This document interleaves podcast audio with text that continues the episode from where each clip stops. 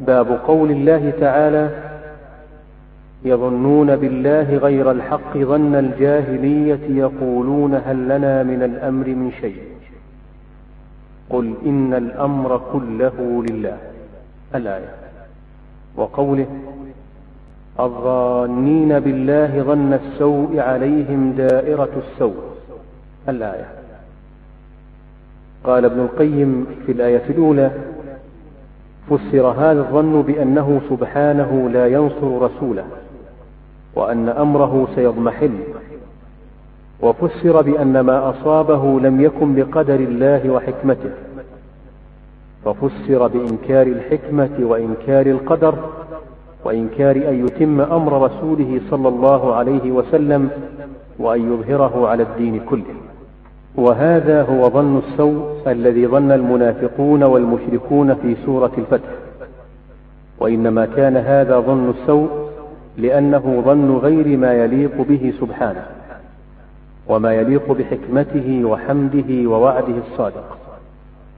فمن ظن أنه يدير الباطل على الحق إدالة مستقرة يضمحل معها الحق أو أنكر أن يكون ما جرى بقضائه وقدره أو أنكر أن يكون قدره لحكمة بالغة يستحق عليها الحمد بل زعم أن ذلك لمشيئة مجردة فذلك ظن الذين كفروا فويل للذين كفروا من النار. وأكثر الناس يظنون بالله ظن السوء فيما يختص بهم وفيما يفعله بغيرهم. ولا يسلم من ذلك إلا من عرف الله وأسماءه وصفاته. وموجب حكمته وحمده. فليعتني اللبيب الناصح لنفسه بهذا وليتب إلى الله وليستغفره من ظنه بربه ظن السوء. ولو فتشت من فتشت لرأيت عنده تعنتا على القدر وملامة له وأنه كان ينبغي أن يكون كذا وكذا. فمستقل ومستكثر وفتش نفسك. هل أنت سالم؟ فإن تنج منها تنج من ذي عظيمة وإلا فإني لا إخالك ناجيا يقول رحمه الله باب قول الله تعالى يظنون بالله غير الحق من الجاهلية. يقولون هل من الأمر في إن الأمر كله لله؟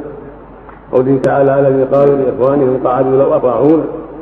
وإن كان الظالمين ظن السوء عليهم دائرة السوء. الآية. ثم ذكر كلام ابن القيم رحمه الله في هذا الباب والمقصود من هذا الباب بيان أن كثيرا من الناس لا يسلم لله حكمته ولا يسلم لله قدره السابق ولا يسلم لله ما أراده سبحانه من تنبيه العباد على أغلاطهم وأخطائهم حتى يستعدوا وحتى ينتبهوا. بل أساء بالله أساء الظن بالله من وجوه كثيرة. منهم من يظن أنها أن ما يقع من الأشياء التي تخالف هواه أنه لم يكن عن حكمة ولا عن قدر سابق. ومنهم من يظن أنه لمجرد المشيئة لا عن حكمة فقط. ومنهم من يظن أن الله جار على عباده وظلمهم حتى لا فعل كذا وفعل كذا ظلم فلانا وأخر فلانا وأصح فلانا وأغضب فلانا. بماذا؟ هذه ظنون الناس كثيرة ولهذا قال عز وجل يوم في المنافقين وطائفة قد أهمتهم ويظنون بغير الحق في قصة أحد. لما وقعت وقعة أحد وجرى مع وجرى على المسلمين ما جرى من الهزيمة والجراح وقتل سبعين منهم يوم أحد نجم النفاق. تكلم المنافقون بما تكلموا به وظنوا بالله غير الحق. فيقول هل لنا من شيء؟ هل لنا التصرف في هذا الأمر؟ ويقول انه كان كما قتلنا هنا يعني اننا مجبورون وليس لنا أمر ولكن قادنا محمد إلى هذا الأمر حتى وقع ما وقع. وهذا كله من جهلهم وضلالهم التي بصيرتهم وعمى قلوبهم.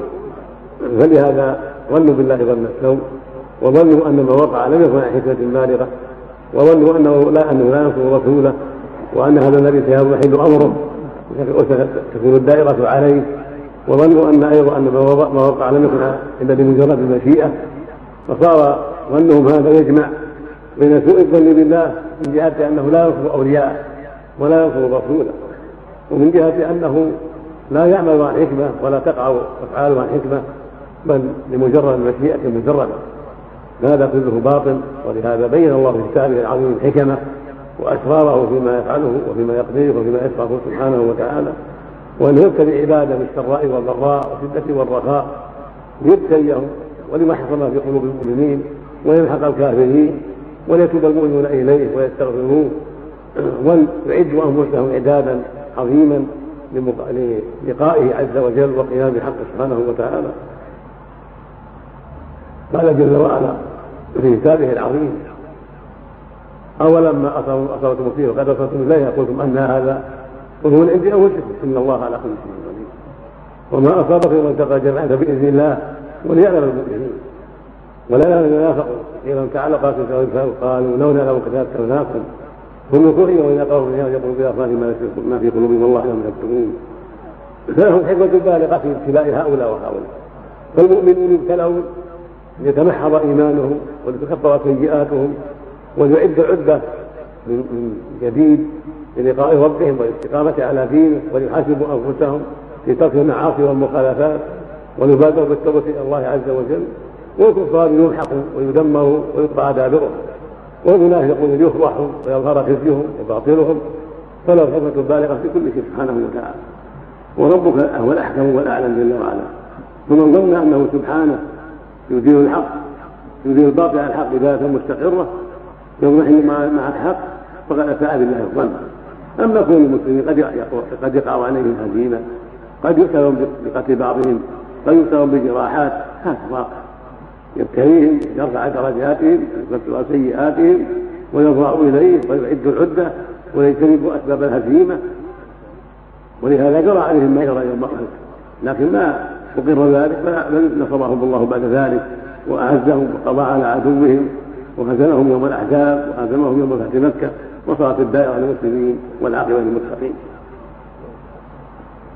ولكن اعداء الله من المنافقين قد فسدت قلوبهم فلم يعقلوا الحق ولم يفهموه وساءوا الظن بالله جل وعلا وبرسوله وبالمؤمنين وصارت الدائرة على أعداء الله والهزيمة على أعداء الله والنصر والتوفيق لأولياء الله. كما قال عز وجل وكان حقا نصر المؤمنين قال سبحانه يا أيها الذين آمنوا إن تنصروا الله ينصركم ويثبت أقدامكم وقال عز وجل ولا ينصرن الله من ينصره إن الله لقوي عزيز. الذين إن مكناه أقاموا الصلاة وآتوا الزكاة وأمروا بالمعروف ونهوا عن المنكر. وهذا الوعد لا يقدح فيه ما قد يقع من هزيمة في بعض الأحيان من قتل بعض المؤمنين ليتخذ من شهادة سبحانه وتعالى وإن حكم في قلوب المؤمنين. هذا من حكمته سبحانه ومن فضله على أوليائه أن يرحفهم ويعدهم إعدادا أكمل ويتخذ منهم شهداء ويرفع درجاته في الآخرة.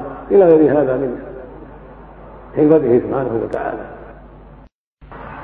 ولأن الناس لو نصروا دائما ولا يصيبهم شيء من الخلل لربما ابتلوا بالعجب والكبرياء وعدم الخضوع لله وعدم الاعتراف بتقصيرهم ونقصهم وربما ظنوا ان هذا بحيلتهم وقوتهم وأحمالهم. فإذا ابتلاهم الله بهذه الأشياء انكسرت نفوسهم وعرفوا عيوبهم وضرعوا إلى الله وانقادوا لأمره وتباعدوا عن أسباب غضب سبحانه وتعالى. والواجب على المؤمن أن يفتش عن نفسه وأن ينظر ويحاسبه لعله يسلم من هذا البلاء. ولهذا قال المؤلف وفتش نفسك لن تسال فإن تنجو منها تنجو من ذي عظيمة. وإلا فاني لا اخالف لا اظنك ناجيا ان فتش نفسه وجد عندها عيوبا كثيرة. ووجد عندها اعتراض على القدر.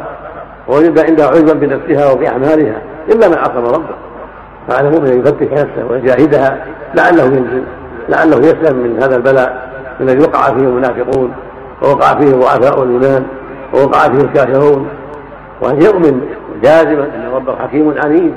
وأن ما يقضيه عن حكمة بالغة وعن قدر سابق وله فيه الحكمة البالغة والأسرار العظيمة من تهيئة عباد المؤمنين لما هو أفضل ومن رفع درجاتهم واتخاذ الشهداء منهم ومن تكفير سيئاتهم ومن تنبيههم على أخطائهم حتى يستعدوا وحتى يتوبوا. إلى غير هذا من